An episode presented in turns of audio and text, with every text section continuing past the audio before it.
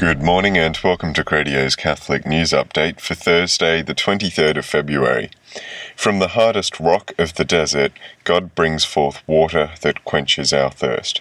This was the teaching of Pope Benedict at his general audience overnight. H2O News recorded more. In the New Testament, Jesus, prior to beginning his public life, retires to the desert for 40 days without eating or drinking. He is nourished by the Word of God, which he uses as a weapon to defeat the devil. Questa dinamica è una costante nella vita terrena di Gesù. This dynamic is a constant in the eternal life of Jesus, who always seeks out moments of solitude to pray to his Father and remain in intimate communion, intimate solitude, exclusive communion with Him, and then return among the people.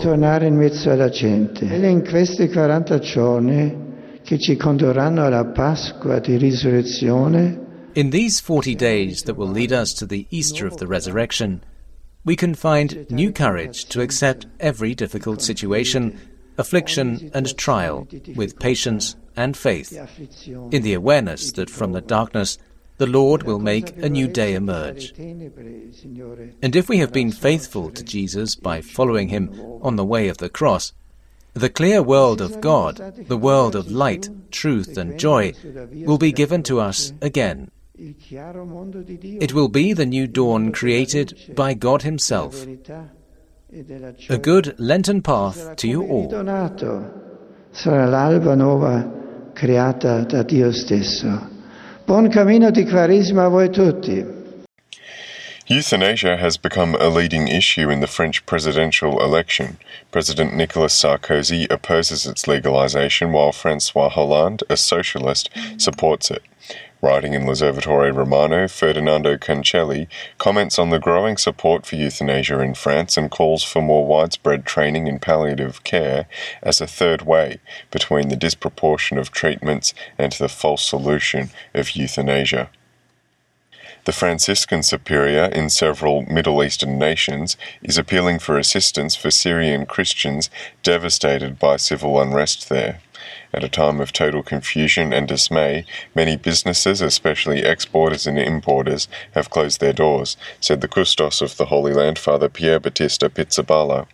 Only bare traces remain of the thousands of tourists who until recently were the lifeblood of a modern and flourishing industry which had created hundreds of jobs in the transport, lodging, and service sectors. He added that agricultural production has collapsed, that there are petrol and water shortages, and that the population is enduring the harsh winter temperatures without heating in their homes. And finally, an official of the Pontifical Council for the Family has endorsed Doonby, a newly released movie with a pro life theme. Father Gianfranco Grieco calls the film a moving and thought provoking psychological thriller on many levels, with a haunting finale that will linger in your mind and obsess your consciousness as you tackle a puzzle that will challenge each and every perception or conviction while you experience forlorn feelings of speechlessness and shock, but ultimately of liberation.